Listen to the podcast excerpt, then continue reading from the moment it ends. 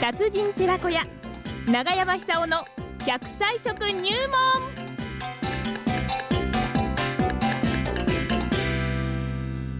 さあそれでは奈良浜市出身の食文化史研究家長寿食研究家長山久夫さんにお話を伺ってまいりましょう、えー昨日実は棚倉町で講演会がありましてね今棚倉町にありますある旅館にいらっしゃるということでございます携帯電話です電話つながりま した長山さんおはようございますどうもおはようございまよろす。しくお願いしますどうも。いやいやいやいや。何ですか朝から元気 よく笑今って部屋の中なんです かえいや、福島県に来ると嬉しくなってしまうんで すよ。もう笑いが止まらないんですかそういう感えじごでご近所迷惑じゃないですか大丈夫ですか今、部屋の中で喋ってます。大丈夫ですか隣の方ねね隣の大びっくりしずたっ丈夫ねと笑い転げてるけどって思ったかもしれない、ねえお いや天気どうですあかのお天気は今日ちょっと曇ってましてですね、ええーちょっと暗い感じですえね。ああそうなんだ今朝は棚倉もやはり冷え込んだんじゃないですかいや、寒かったですよ。そうでいしょやう、あの蹴っ飛ばして寝たもんだから、布団を。ええいや、寒くても縮んで、ね、朝目覚めました。ああ風邪ひかないように気をつけてくださいそうですよね。あの、昨日来たんですけども、昨日ねあの、ええ今、田中町にいます。はいさ田名倉には田名倉藩ってあの、えーちょっと財政のこう豊かな藩があってですね、ええそこで、えーなんていうの江戸時代の献立表が見つかったんですよ。江江戸時代何を食べていたかっていうのが見つかったんですそうかです、そうです。へえで、これはあの大調べてみたら大変にあのお贅沢な食材使ってですね、はえーいろんなものが出てくる、天ぷらなんかも出てきますし、あはいえー刺身とかそういうのたくさん出てくるんですけども、うんえーそれを再現してですね、えーできたらばこのいずれ機会を見て、えー町民の皆さん方にご馳走してほしいなと、えー食べてほしいなそういうう料理でしたはいそれでその料理を一通り終わった後に五段っていう料理が出ます五段五段五段っていうのは後の段って書くんですけどああも後の段って書くえーはい五段にうんとんっていう文字が出てくるんですようんとうんんとんうんとん何ですかそれうんとんっていうのはうどんのことですよねはあですからなんか田中の場合はそばよりもうどんの方がなんか江戸時代は有名だったみたいそうなんだです、ええええでこれを再これも再現したんですけども、はいでとりあえず昨日あの関係者っていうかあのいらっしゃった方全員にですねこのうどんを再現して食べてもらいましたはいで五段のうどんだから段丼っていう名前が付けられました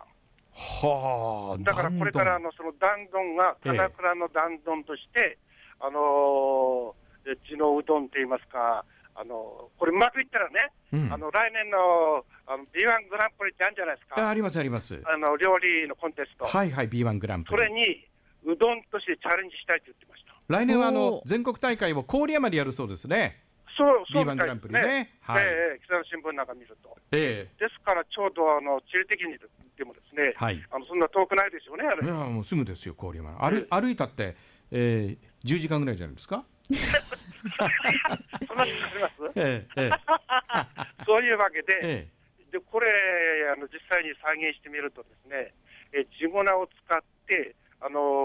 ーなんかあのー、80歳くらいの元気なあのおばあちゃんが売ってくれたそうなんですけどえも、は太麺のうどんなんですよ。あはい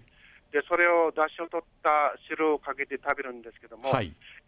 貝殻に天ぷらを使ってるんですよ。え当時その江戸時代にもう天ぷら使ってたんですかで、だから天丼ですよね。ははああ段丼段丼ただのうどんじゃなくて天ぷらを乗せていたからそうです。天段丼になるわけです天ね丼丼だ。天段丼に天丼丼、本な当そうなんです。何の天ぷらですかやっぱりエビですかいや、これがあの凝ってましてですね、えタイなんですよ。えいや高級食材を当時江戸いや時代高級そうなんタですイの天ぷら、ええはあ太平洋側にはいあの田名倉藩のええあの独自の港があったんですよね。はあ田名倉ってずっとあの久慈川の上流の方そうですそようね、そうそう、あのはい地図なんか見ると。えで、そこから川で多分下ったと思うんですけどえなるも、ほどそれで河口近くにですね港があって、そこでこのタイとか酒とかいろんな魚を取ってですね、はあ淡路まで運んでますから。は本当にでそういうものをふんだんに使って料理を作っていた。はあそれが素晴らしい。いろんなものが、非常にその素財晴らし政いも豊かのだがっ、たんですそうなねん。ですよ。はい。で、そのね、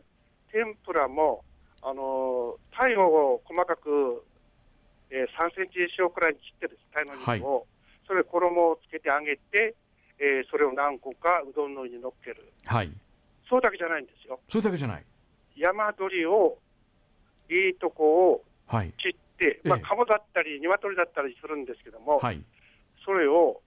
すき焼きにするんですよ。醤油をつけながら焼いて、ええ。今のチャーシューみたいに、はいあ。のラーメンの上にチャーシュー乗ってますよええええね。ええ。あれのように薄くスライスで乗っけるんですよ。鶏肉を。鶏肉。はだから、タイの天ぷらとあ。はい。鶏肉の、あのー焼き肉。ええ。これは豪華ですよ。はあ。それで、丼仕立てにして、こう出汁を取ってですね、ええ皆さんにこう食べてもらったんですけど、いやー、人気が高くて、これはうまいうまいっつって。いわゆるそれ B 級グランプリねですか、そうなんです超 A 級ですよね。いや、中身から言ったら僕はそう思うんですけども、ええいや、そう言っていただけると大変あの嬉しいと思います。はあ。そのくらいうまいんですよ、これは。はあ、うどんで江戸えその棚倉棚倉町のその江戸時代の料理を再現してそれが段丼というあのうどんで、ええそれはあの天ぷらが乗っててタイとかそれから、あの鶏肉ねそれがちゃんとそうこです、うそうです。味付けしてスライスしたものが乗っかってるんです。すごいすごい んですよ。すごいわ。そういうですえね、なんかあの、福島県っていうのはあの、まだまだそういう知られてない、なんかね、昔のこう文化財みたいのが、はい、いっぱいこのあるんじゃないかって感じするんですよ。えで、そういうものたまたま見つかってね、あのはい再現したわけですけども、えええで、これを再現して食べてもらうと、本当にうまいんですよ。はあ、びっくりしましたね。びっくでりですす、ね、から、あのぜひですね、はいあの福島県のあの新しい名物になってもらって、ですね、はい、で全国にこうチャレンジしてほしいなって感じしますよね。なるほど。ええそれ金額的にもし今あの通常の蕎麦屋さんうどん屋さんとかあ日本料理和食のお店で出したらおいくらぐらい